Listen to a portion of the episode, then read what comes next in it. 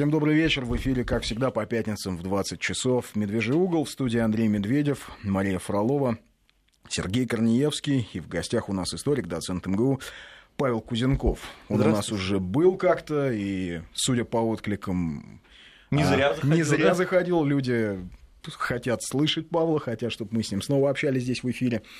А, ну, будем мы, наверное, говорить а, сегодня о многих... На, на несколько тем... Проведем какие-то важные, наверное, для всех исторические параллели. Коснемся, безусловно, темы патриотизма. Я вот сейчас читаю СМС-портал. Кстати, наш СМС-портал пять пять три три в начале сообщения слова «Вести». Всплеск наш, патриотизма наш на WhatsApp нашем портале. восемь девятьсот три сто семьдесят шестьдесят три шестьдесят три.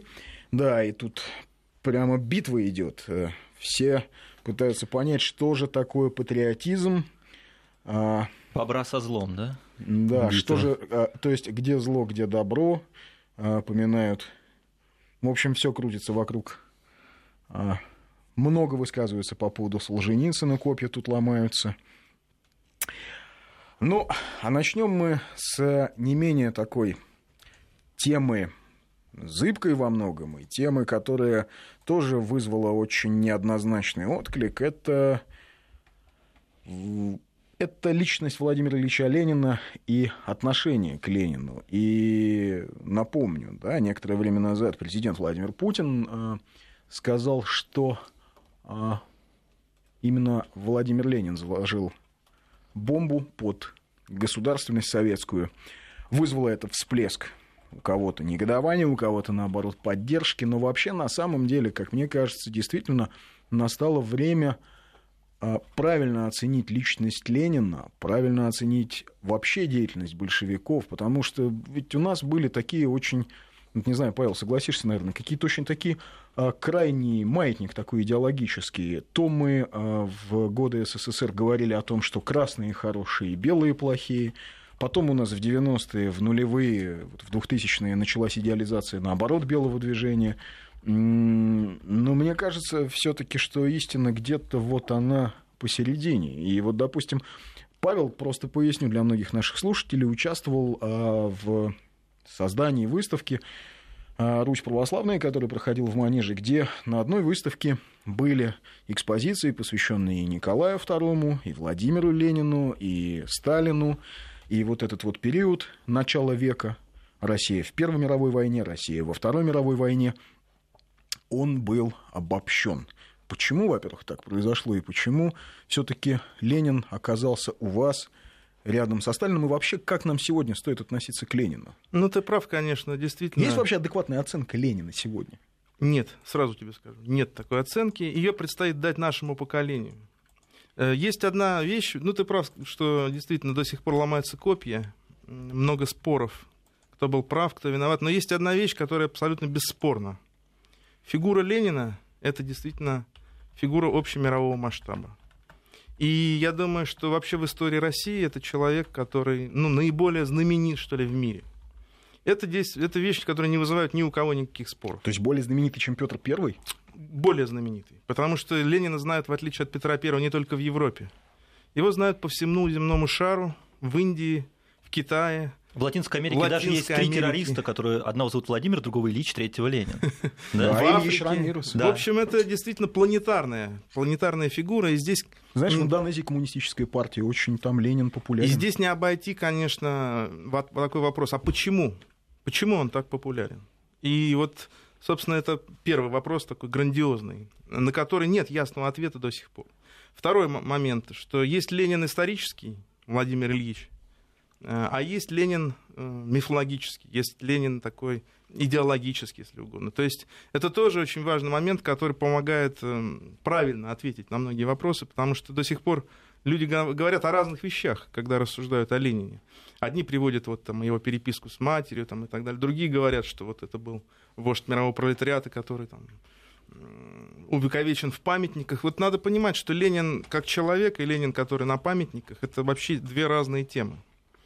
Вот, потому что Ленин как фигура был создан, мы знаем кем, фактически Сталином, э, совершенно в другом, так сказать, контексте. Ну, то есть как идеологическая фигура ты имеешь в виду? Это была фигура, которая помогала Сталину вести совершенно особую, как Троцкий говорил, антиленинскую политику. Но Сталину абсолютно необходимо было выдвигать Ленина, вот такой его кумир, что ли, да, такой вот. Для легитимности, для своей собственной, да, да? Именно для того, чтобы себя выставлять всего-навсего как вот такого продолжателя дела Ленина, что, как мы понимаем, не совсем так. И вот здесь тоже... Ну да, даже что касается национальной политики. Та же проблема, вот, которая всплыла недавно по поводу э, вот этой модели Советского Союза. Надо понимать, конечно, что Ленин и Сталин шли совершенно разными курсами. Ленин был в контексте своей главной идеи — создания всемирного Советского Союза. И именно поэтому он настаивал, что объединяться в СССР должны абсолютно равноправные государства. И объяснял, почему. Иначе, говорит, в наш союз не вступят Англия, Франция, Германия... И как бы его-то задача была использовать Россию лишь как запал для мировой революции. Это одни из его первых слов, когда он приезжает в Петроград, финляндский вокзал, Ленин на броневике, знаменитая, так сказать, такая эпическая картина, ночь. И он говорит: молодцы, товарищи, что вы начали мировую революцию. Но обычно запал сгорает. Да, и, в общем, не только сгорает, и превращается в пепел. В пепел, да. Вот. И к этому, то есть он был готов, да? К этому были готовы все ленинцы, потому что это принцип ленинизма, принцип марксизма, если угодно, потому что Маркс отводил России вообще роль такого, так сказать, болота, да. Тут получилось так, что она вдруг загорелась первой в силу целого ряда причин, ну и отлично. Тем самым европейским товарищам будет легче, так сказать, вести свою работу.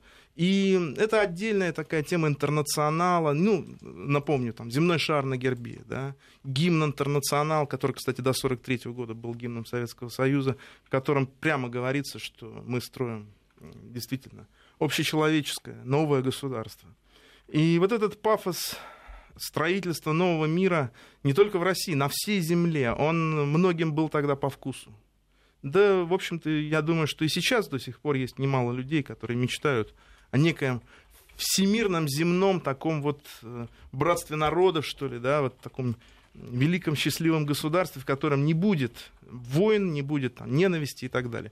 Но в этом, конечно, мы понимаем, что велика была доля именно утопии. Это вот утопический проект, причем не русский по своему происхождению. И Ленин никогда не скрывал этого, что основа его идеологии, что ли, лежат в Европе: французский утопический социализм, знаменитая триада, да, немецкой классической философии, английской политэкономии. Вот они со- созидают вот этот удивительный проект государства всеобщего счастья, основанного на чем? На чем оно было основано? На классовой солидарности отдельной очень маленькой прослойки, вот этот пролетариат.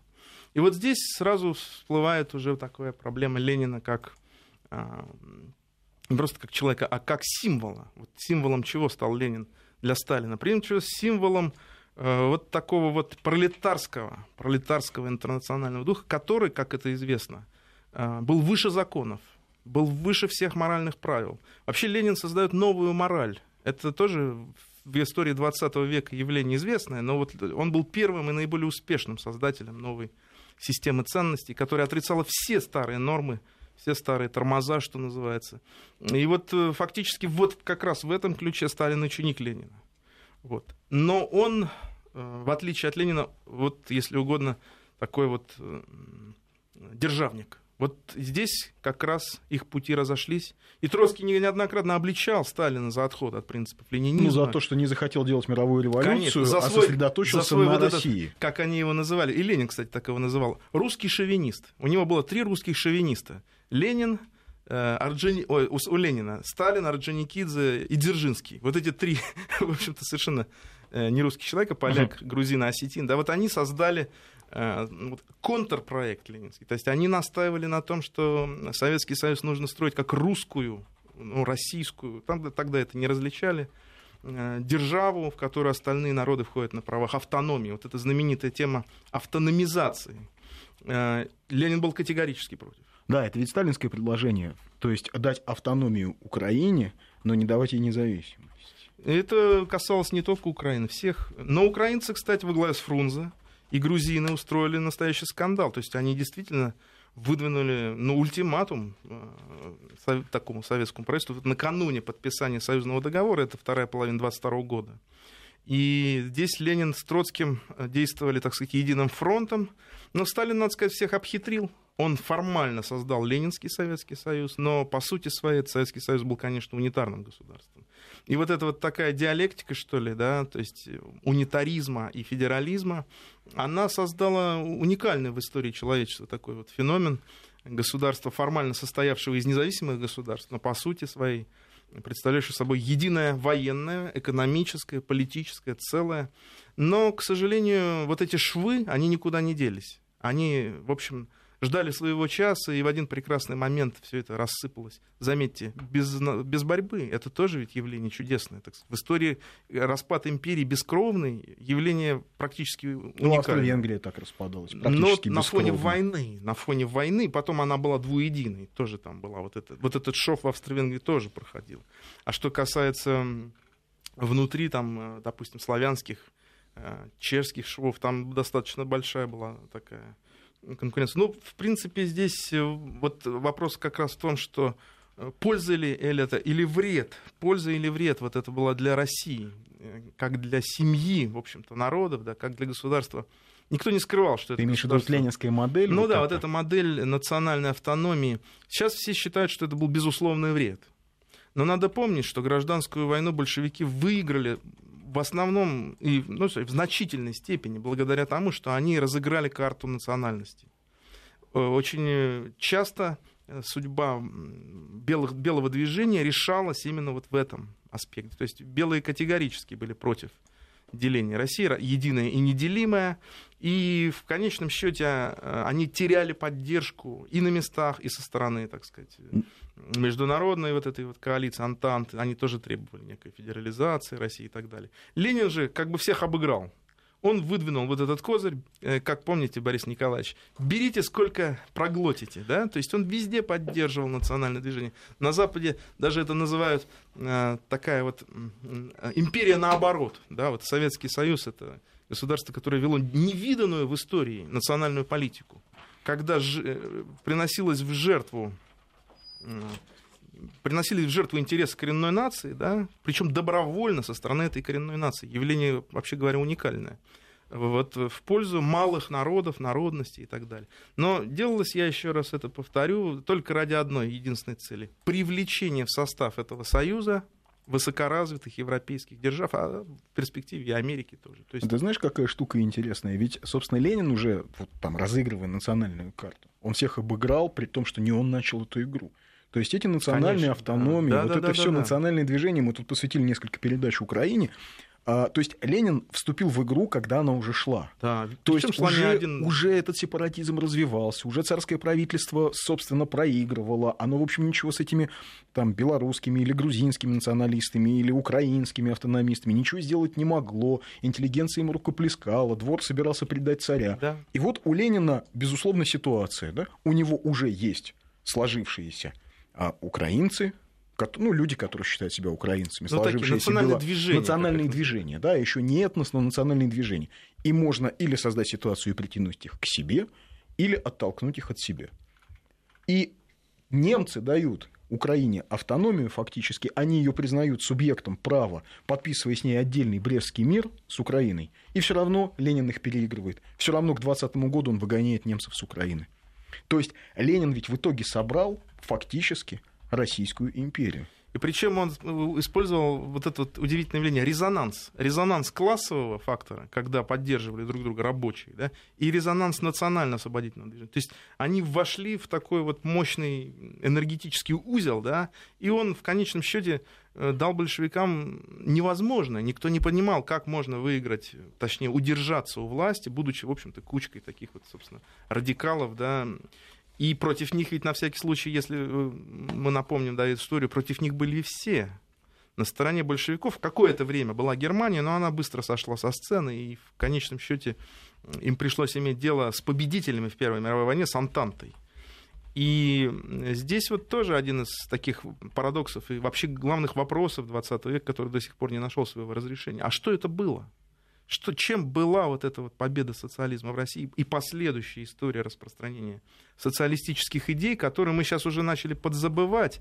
Но если мы посмотрим на состав правительств западноевропейских стран в первую половину двадцатого века, во вторую половину. Мы увидим, практически до двадцатого съезда. Как, как, как, как, сколь велико там представительство, ну, я не говорю коммунистов, там социалистов. социалистов. Во Франции социалистические правительства просто доминировали. Там, во Франции «Юманите» была одна из самых популярных газет, коммунистическая. Да. И вот это тоже ведь явление, которое сейчас ушло, сейчас этого нет. Но надо понимать, что без этого не было бы современной Европы. То есть вот этот социализм европейский, это, в общем-то, одна из очень важных... То есть это ленинская заслуга, давай так скажем. Ну, в общем, да. И, и нам нечего этого стесняться. Абсолютно. То есть то, что сегодня, грубо говоря, европейский рабочий класс, или, выражаясь по-ленински, европейский пролетариат, живет по-человечески, да. Это заслуга Ленина и, и, русского за... народа. и русского народа. Потому что мы, в общем, своей кровью, что называется, выстрадали, да, вот этот пример. Они испугали капиталистов во всем мире. Не только испугали. Все-таки, знаешь, мне кажется, что Советский Союз уже в двадцатые годы, а тем более в тридцатые, когда Ленин а, стал символом, когда Сталин говорил о себе как о верном ленинце, все-таки Советский Союз демонстрировал миру удивительную модель, во-первых, социальных лифтов, когда вчерашние дети крестьян неграмотные, а нищие, забитые, они становились художниками, инженерами, преподавателями, авиаторами. Да? Это был невероятный социальный лифт. В Европе кризис, в, во всем мире кризис. двадцать девятый тридцать третий год, все рушится. Экспаты из Америки едут в Советский Союз строить Горьковский автозавод, строить Магнитку, строить Днепрогэс чуть раньше. А и на фоне вот этого всего, то есть вы понимаете, да, нет нигде бесплатного образования. Советский Союз дает бесплатное образование. Огромное количество неграмотных, тем более в Азии, там, в Китае где-то. И вдруг люди узнают, что в Советском Союзе принудительно людей заставляют учиться грамотности. Да, есть издержки кого-то на украинском языке, на ходу сочиняемом, но это вот уже... Я просто думаю, что Ленин действительно не... не так себе видел. Вот. Ну, он был романтик. Чего там греха? Ленин был представитель русской интеллигенции девятнадцатого века, вот это вот такое э, романтическое поколение, которое грезило, грезило многими вещами, которые в жизненной практике оказались совершенно далеки от вот этих идеалов. И когда развивались вот эти национальные языки, это же тоже принесло колоссальный, ну, рывок, потому что появились академии наук, да, в, таком, в Азербайджане, в Армении, в Грузии, на Украине, в Таджикистане, в Туркмении. То есть вся страна покрылась исследовательскими институтами, да, университетами. И люди... И это делалось не на пещерном э, национализме, да, когда вот мы против других, а на солидарности, когда мы вместе с другими. И слова о братской дружбе русского народа, это были не пустые слова, не пустой звук, а это была реальная действительность. Когда русские учителя приезжали там, в Среднюю национальные Азию, окраины, да, и преподавали, и изобретали алфавиты, изобретали литературы, создавали иногда, да, писали на национальных языках, никакие не местные поэты, а наши, изучившие местные языки. Такое тоже бывало. И это была такая, ну, что называется... Действительно, очень благородная идея создать всемирный такой вот союз народов равноразвитых. То есть, когда все развиты, развиваются, кто-то быстрее, кто-то медленно, но развивающиеся быстрее протягивают руку помощи и поднимают, поднимают вот эти вот отставшие народы. Но здесь еще такой момент важный, что Европа, она как бы развивалась, и Америка, кстати, тоже, это немаловажно, вот именно в соревновании с советской системой. Знаменитый э, вот этот лозунг Форда. Форд бросал вызов Ленину, когда создавал вот эту систему акционирования, да, когда рабочие... Когда каждый рабочий, когда да, рабочие покупал... принимали участие в управлении предприятием, акционирование. Конкуренция же... очень важна, да? Это это не... Да, такая... это вот политическая конкуренция uh-huh. в реальности. То, чего сейчас так не хватает современному миру. А еще была ведь реальная угроза уничтожения одной системы другой. И это давало хороший толчок для развития, в том числе атомной промышленности, например. Ну, надо было успеть. Реальности уже некоторые, реалии некоторые уже более поздней эпохи. Да. Но, во всяком случае, вот этот вот антагонизм двух систем, биполярный мир, это то, вокруг чего вращалась история двадцатого века, и она привела не только к развитию ядерной промышленности. Все, что мы сейчас видим, начиная там, от компьютеров, кончая телевидением, там, радио, все остальное, все это развивалось вот на этих дрожжах, на дрожжах соревнования, соперничества. Конечно, это, в общем-то, было страшно, и многих, конечно, это сейчас мало бы привлекло, да, вот возвращение вот в такую страшную ситуацию постоянной боязни уничтожения друг друга. Но, во всяком случае, Это вот реальная картина прошлого. И наша страна, это тоже удивительное явление, впервые в своей истории выступала не просто на равных с другими странами, она выступала лидером особого мира. А по ту сторону был весь высокоразвитый, так сказать, сегмент человечества во главе с богатейшими Соединенными Штатами, впитавшими в себя, так сказать, сливки всей Европы, там, да, во главе там, с Англией, со старыми промышленными капиталистическими державами, где утонченная многовековая культура. А здесь молодое, в общем, почти азиатское государство, и вдруг они ничего с ним не могут сделать. Это ведь тоже секрет такой, вот какой, это ноу-хау, изобретение. Которое... То есть, получается, как сейчас, молодое государство, с которым никто ничего не может Но сделать. Но мы наследники этой системы, надо Безусловно. понимать. Все, что у нас сейчас есть, есть наследие социализма. Начиная от заводов и кончая нашим менталитетом, когда мы считаем само собой разумеющимся, да, что вот нужно отстаивать некие ценности, да, что... нужно помогать слабым, да, что нужно защищать тех, кого обижают, что нужно учиться. Там, и так. У нас даже до сих пор есть такие претензии, которые уже не может выдержать наша экономика. Бесплатное образование, бесплатная медицина, там, да, бесплатные... все бесплатное. Да? Но здесь тоже есть вот над чем подумать, поразмышлять. Как бесплатный? Вот смотри, интересная штука. Ведь мы забываем, мы говорим, социальная нагрузка на, значит, на промышленность, на бюджет. А мы как-то забыли, допустим, в СССР ведь была система ведомственных садов, санаториев, ведомственных школ и так далее, ведомственных спортклубов. То есть крупные предприятия содержали собственные детские сады. Были, как это называлось тогда, не было слова «спонсор», были... поддерживали школы, да, что-то конечно. покупали туда. Шефство. Шефство. Шефство. Да? Были свои санатории. То есть а производители, есть. производители брали на себя угу. часть социальных нагрузок государства. И это было не отдельное явление. Та компания, эта компания как-то тут чуть-чуть кому-то помогла. Нет, это была Всеместно, система да? выстроена. А потом ведь смотри, еще интересная штука. Если посмотреть на карту мира, в восемнадцатом году, ну, в двадцать первом, когда появился Советский Союз, это одна карта мира, это колониальный мир. И посмотреть на карту мира где-нибудь к шестьдесят пятому году, сколько новых государств там возникло. И очевидно, что они ориентировались-то не на Британию с ее традициями, а на Советский Союз, видя в нем этот идеал. Но здесь есть маленький нюанс. Дело в том, что колониальную систему мы разваливали вместе с Соединенными Штатами. Это тоже такой вот один из... как бы итогов Второй мировой войны, мы с Америкой фактически занимались разрушением старой системы колониализма, которую строила Британия, Франция, там, отчасти Германия и так далее. Но мы действовали, конечно, совершенно из разных соображений. Но что интересно, действительно, ты правильно отмечаешь, что симпатии-то были на нашей стороне. Американцы в основном опирались на мелких диктаторов, там, типа Самосы, там, каких-то вот таких, которых они сами называли. Это сукин сын, но это наш сукин сын. Да? Вот те, кого сейчас они так безжалостно обличают, да, там, тиранов. Там. Раньше это были их любимцы. Люди, которые опирались на армию, которые опирались Саддам на... был их любимцем, Конечно. если что. Вот в том-то и дело, если что на то пошло. Все эти режимы... Сколько миллиардов в него было вложено, Страшно когда он воевал любимцем, против да? Ирана. Да, но вот судьба любимцев Америки, она такова. Да. Их потом усыпляют, как собачка старенькая стала, больше не нужна. Или там укусила, ее пошли и усыпили. Мы прерываемся на новости. пять пять три три в начале сообщения слова «Вести», восемь девятьсот три сто семьдесят шестьдесят три шестьдесят три. В гостях у нас историк Павел Кузенков. Продолжаем наш разговор с Павлом Кузенковым, историком, доцентом МГУ. Говорим о Ленине, о том, какое наследство он оставил нам всем, и насколько мы правильно и справедливо оцениваем человека, который долгие годы совершенно всерьез считался вождем мирового пролетариата, человек, который в значительной степени создал, сохранил, то есть создал советскую Россию, сохранив ее в значительной степени в границах России традиционной, царской. Вот я, когда готовился к эфиру, я нашел воспоминания Александра Михайловича Романова, великого князя, это внук Николая Первого. Дядя Сандро. Дядя Сандро, да. И вот он писал в своих воспоминаниях следующее. Цитата обширная, но очень, мне кажется, важная. Ну, во-первых, он пишет, вот он вспоминает девятнадцатый год и пишет, что вот уже могли... Известно, что в России борьбу с большевиками вели три белые армии, которые могли бы победить Советы, если бы белым помогли серьезно англичане и французы.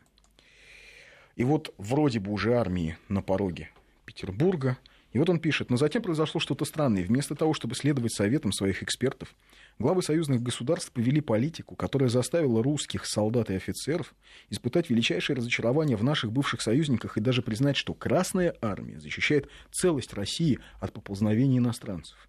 Англичане появились в Баку и создали независимое государство Азербайджан с целью овладения русской нефтью. Батум стал свободным городом под английским протекторатом с гражданским губернатором, который наблюдал за доставкой нефти в Англию.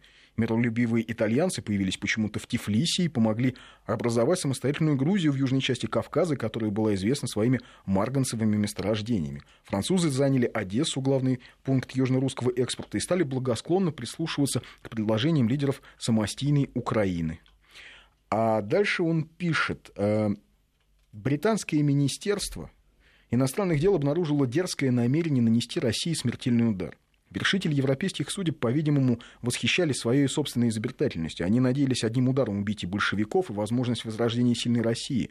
Положение вождей белого движения стало невозможным. С одной стороны, делая вид, что они не замещают интриг союзников, они призывали своих босоногих добровольцев к священной борьбе против Советов, а с другой стороны, на страже русских национальных интересов. Это пишет Александр Михайлович Романов, внук Николая Первого. Русских национальных интересов стоял никто иной, как интернационалист Ленин, который в своих постоянных выступлениях не щадил сил, чтобы протестовать против раздела бывшей Российской империи, апеллируя к трудящимся всего мира.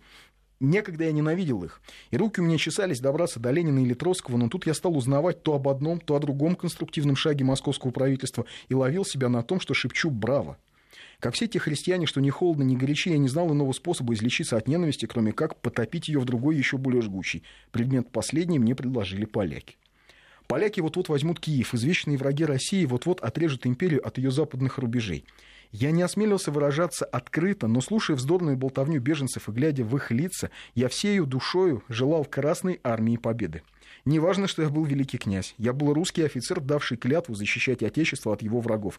Я был внуком человека, который грозил распахать улицы Варшавы, если поляки еще раз посмеют нарушить единство его империи.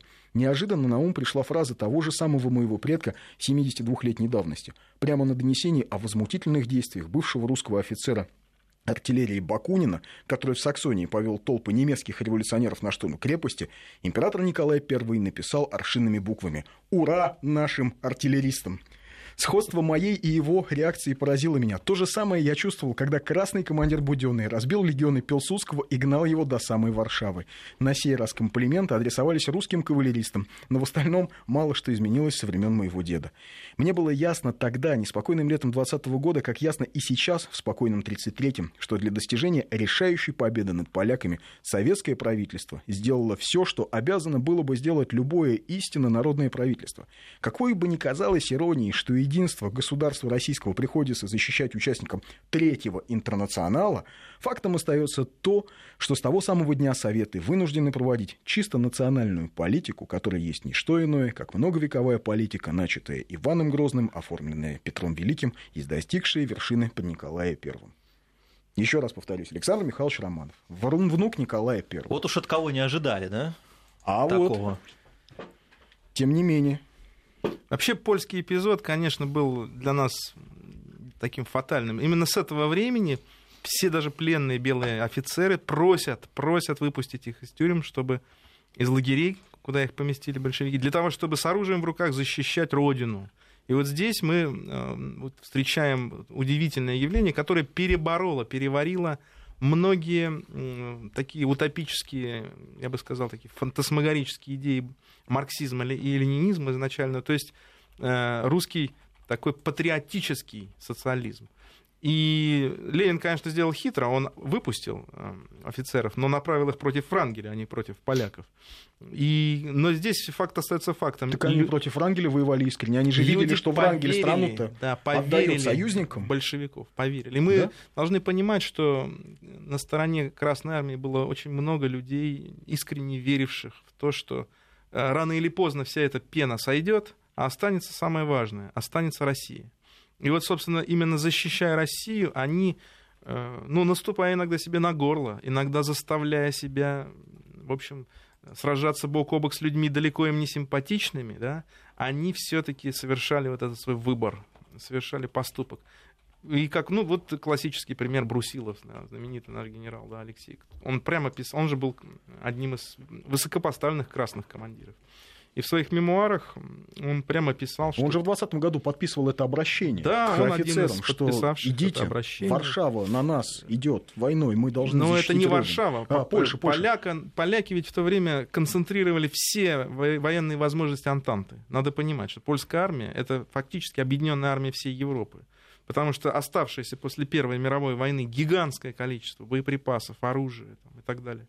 Все это было им отдано, ну, лишь бы сражайтесь. Приехали сами французские инструкторы, а, кстати, инструкторы, кстати, лучшие... были поляки, воевавшие на стороне Антанты в составе французской армии, они вернулись в Польшу. Лучшие английской генералы, армии, да, они да, вернулись да, да. в Польшу. То есть, да, и... Что характерно, сами англичане и французы уже боялись воевать с русскими, потому что у них в странах, во Франции, в Англии, да и в Америке даже уже поднимался народ.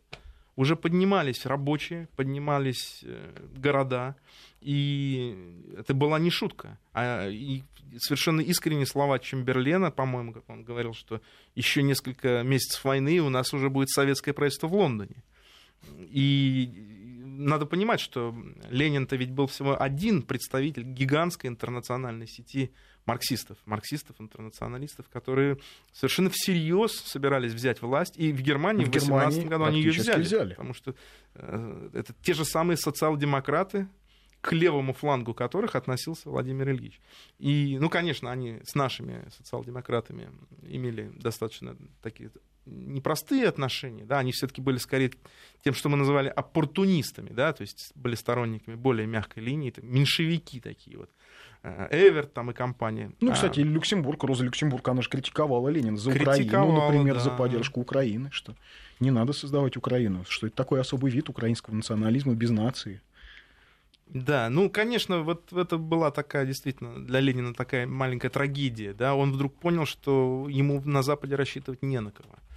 И что же, он проявил в очередной свой такой гениальный маневр, да, он стал создавать социализм в отдельно взятой стране с перспективой, с перспективой дальнейшего разрастания. И тут, конечно, он не смог преодолеть себя, он не смог, так сказать, расстаться со своими иллюзиями, поэтому он настаивал. Уже, правда, будучи довольно больным человеком, надо это тоже иметь в виду, он в двадцать втором году настаивал все-таки на именно вот таком вот, ну, совершенно нежизнеспособном государстве, да, которое бы представляло да. собой фактически даже конфедерацию, потому что речь шла о том, что все государства будут иметь свои правительства, свои армии, свои министерства иностранных дел и свою внутреннюю экономику.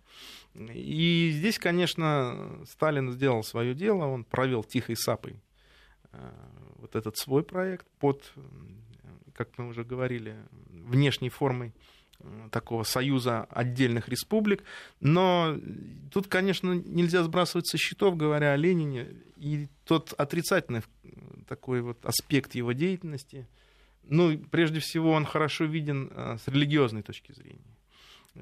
Те блестящие, совершенно очевидно благие цели, которые ставили себе марксисты, и Ленин как такой ортодоксальный марксист, они проводились в жизнь совершенно неприемлемыми с точки зрения вот христианской морали методами. И главная неприемлемость этого стала в том, что вот классический лозунг «загоним железной рукой в царство социализма», да, вот это «загоним железной рукой», когда люди творили, точнее, вели к добру, да, через кровопролитие, через э, фактически беззаконие, а заявленное. А стоило оставить опиум народу, как вы считаете? Но можно мне, было бы? Понимаете, тот опиум, который предлагала да. религия, был заменен таким героином, знаете, мощнейшим да. в виде... в виде вот этого страшного... Ну, трансформация была болезненна, поэтому, может, опиума бы не хватило для обезболивания. Да, ну вот на самом деле, говоря про опиум, Маркс имел в виду именно западную церковь, потому что ведь и Ленин, кстати, тоже мало, мало знал о православии. Вот удивительно, когда читаешь его работы, как мало он знаком с русской церковью. Ну, всю жизнь человек провел либо в ссылке, либо за границей, и он практически с самого детства был как-то вот вытолкнут из этого православного мироощущения, и все его обличения, вот в том числе и про опиум. А опиум ведь это что такое? Церковь сотрудничает с государством, церковь сотрудничает с капиталистами, предлагает верующим терпеть под предлогом того, что вот Царствие Небесное, Царствие Небесное да. всем воздастся и так далее. Но это ведь не русская православная модель. И вот здесь, конечно, тоже одна из таких вот, ну, жутких таких вот линий разлома, что ли, да, что вот фактически коммунисты, уничтожая православную церковь, боролись с химерами, ими самими созданными. У нас новости. пять пять три три в начале сообщения слово «Вести». восемь девятьсот три сто семьдесят шестьдесят три шестьдесят три. Это наш WhatsApp. После новостей вернемся и поотвечаем на вопросы. Да, я напомню, у нас еще несколько секунд. Историк, доцент МГУ Павел Кузенков у нас сегодня в гостях. Продолжаем наш разговор о Ленине, о его роли в создании, в создании сегодняшней современной России. Ну вот э, справедливые вопросы задают и по СМС, и в WhatsApp пишут, э, что... Как относиться тогда к уничтожению Лениным, ну, русской церкви, мы про церковь сказали, про расстрел царской семьи и про уничтожение большевиками интеллигенции. Но что касается интеллигенции, интеллигенция во многом сама накликала революцию. В общем, будучи очень комплиментарна ко всем, кто так настойчиво раскачивал, разрушал империю на протяжении двадцати, даже больше, на протяжении, наверное, сорока лет перед революцией, русская либеральная интеллигенция рукоплескала оправдательному приговору Вере Засулич. Русская либеральная интеллигенция клеймила режим, где только можно и где нельзя. Русская либеральная интеллигенция распространяла внутри себя вот эти все слухи про то, что царица, значит, что у царицы идет кабель прямо из царского села к императору Вильгельму, что, в общем, сливают страну, как это Путин угу. слил. Все то же самое. Вот все то же самое, что сегодня в Фейсбуке. А что касается вот расстрела царской семьи, ведь удивительно трагическая история, Павел. Но, с другой стороны, на выставке, которую ты в том числе делал, две фигуры рядом, и Ленин, и Николай. Ну, во-первых, напомню, что арестовали царя вовсе не большевики. Арестовали Николая... министр Временного правительства, ну, букв... министр юстиции Керенский непосредственно принимал участие. Арестовывали его белые генералы. Кстати говоря, Корнилов царскую семью арестовывал в царском селе. А, который потом с большевиками боролся. Да. Э, была создана чрезвычайная следственная комиссия, ЧК такая, которая призвана была расследовать преступления режима. Да, вот. Она перелопатила... Это все в феврале восемнадцатого. Это, ну да, март. Март, март восемнадцатого. семнадцатого года, да? Да, семнадцатого. Они перелопатили горы материалов, но все-таки надо отдать должное профессионализму юристов Русской империи, между прочим, да? Они пришли к выводу, что ни малейших зацепок нет, что вся та информация, в кавычках, которая была о предательстве царицы, о роли Распутина, там, о Вырубовой, о, о поведении императора, она вся рассыпалась, вся эта информация оказалась ложной. Это все оказались фантомы, но императорскую семью не освободили. Более того, уже как бы были планы переправки Романовых за границу, в Англию, в союзную страну, которая, между прочим, была обязана тем, что Россия за нее проливала кровь в страшной войне. Тем не менее, эти союзнички во главе с родственником императора, королем Георгом, они отказались принимать его. Причем сначала дали свое согласие, а потом сказали, что отзываем свое согласие из-за э, общественного мнения. Отрицательно настроено в Англии общественное мнение. Не хотим видеть э, русского царя у себя, значит, на берегах Туманного Альбиона. А они, как вы считаете, знали, что его в итоге казнят? Они ожидали такого исхода? Ну а как вы думаете, они сами пережили революцию. Они знают, что такое казнь короля. Ведь, между прочим, англичане первыми казнили своего монарха. Они помнят, почему Алексей Михайлович выгнал английских купцов из Москвы со словами: «Поскольку вы царя своего Карла до смерти поубивали, то да, не повелеваю больше да. вам здесь торговлю не вести». И надо сказать, что в отличие от России, где, ну, по промыслу, боже, или там, по стечению обстоятельств получилось так, что все-таки расстрел царя был делом кучки, ну, в общем, таких самозванцев. Как ни крути, да. Ну, Ленин в Англии... подписывал или не подписывал? Не подписывал, это, конечно, ясно. Но он, конечно, возможно, он знал, но сам факт, что в Англии короля казнили по законному решению, так сказать, народа, да, парламента избранного. То есть это фактически общенациональное деяние, общенациональное преступление, в котором был замешан, ну, по сути, каждый англичанин, так или иначе. То в России все-таки народ остался в стороне от этого. Э, насчет того, понимаете, Ленин не был абсолютно заинтересован вот в таком вот келейном, таком э, каком-то суетливом тайном расстреле. Он планировал и никогда не скрывал этого создать, как, кстати, по примеру англичан или французов, такой общенациональный суд над императором, который бы действительно, ну, несомненно, он вынес бы смертный приговор, в этом сомневаться не приходится. И семье в том числе, и ребенку. Ну, а как во Франции? У нас был пример французской угу. революции. Да, возможно, семью там, точнее, детей, скорее всего, может быть, оставили на время в живых, но все же понимают, что оставь хотя бы одного Романова в живых. Еще декабристы же говорили, что не, все это племя надо под корень истреблять, потому что иначе... Это же был план Пестеля, да, под корень истребление. Это вопрос политики. Хотя бы один остается, и это символ для, так сказать, монархистов и так далее.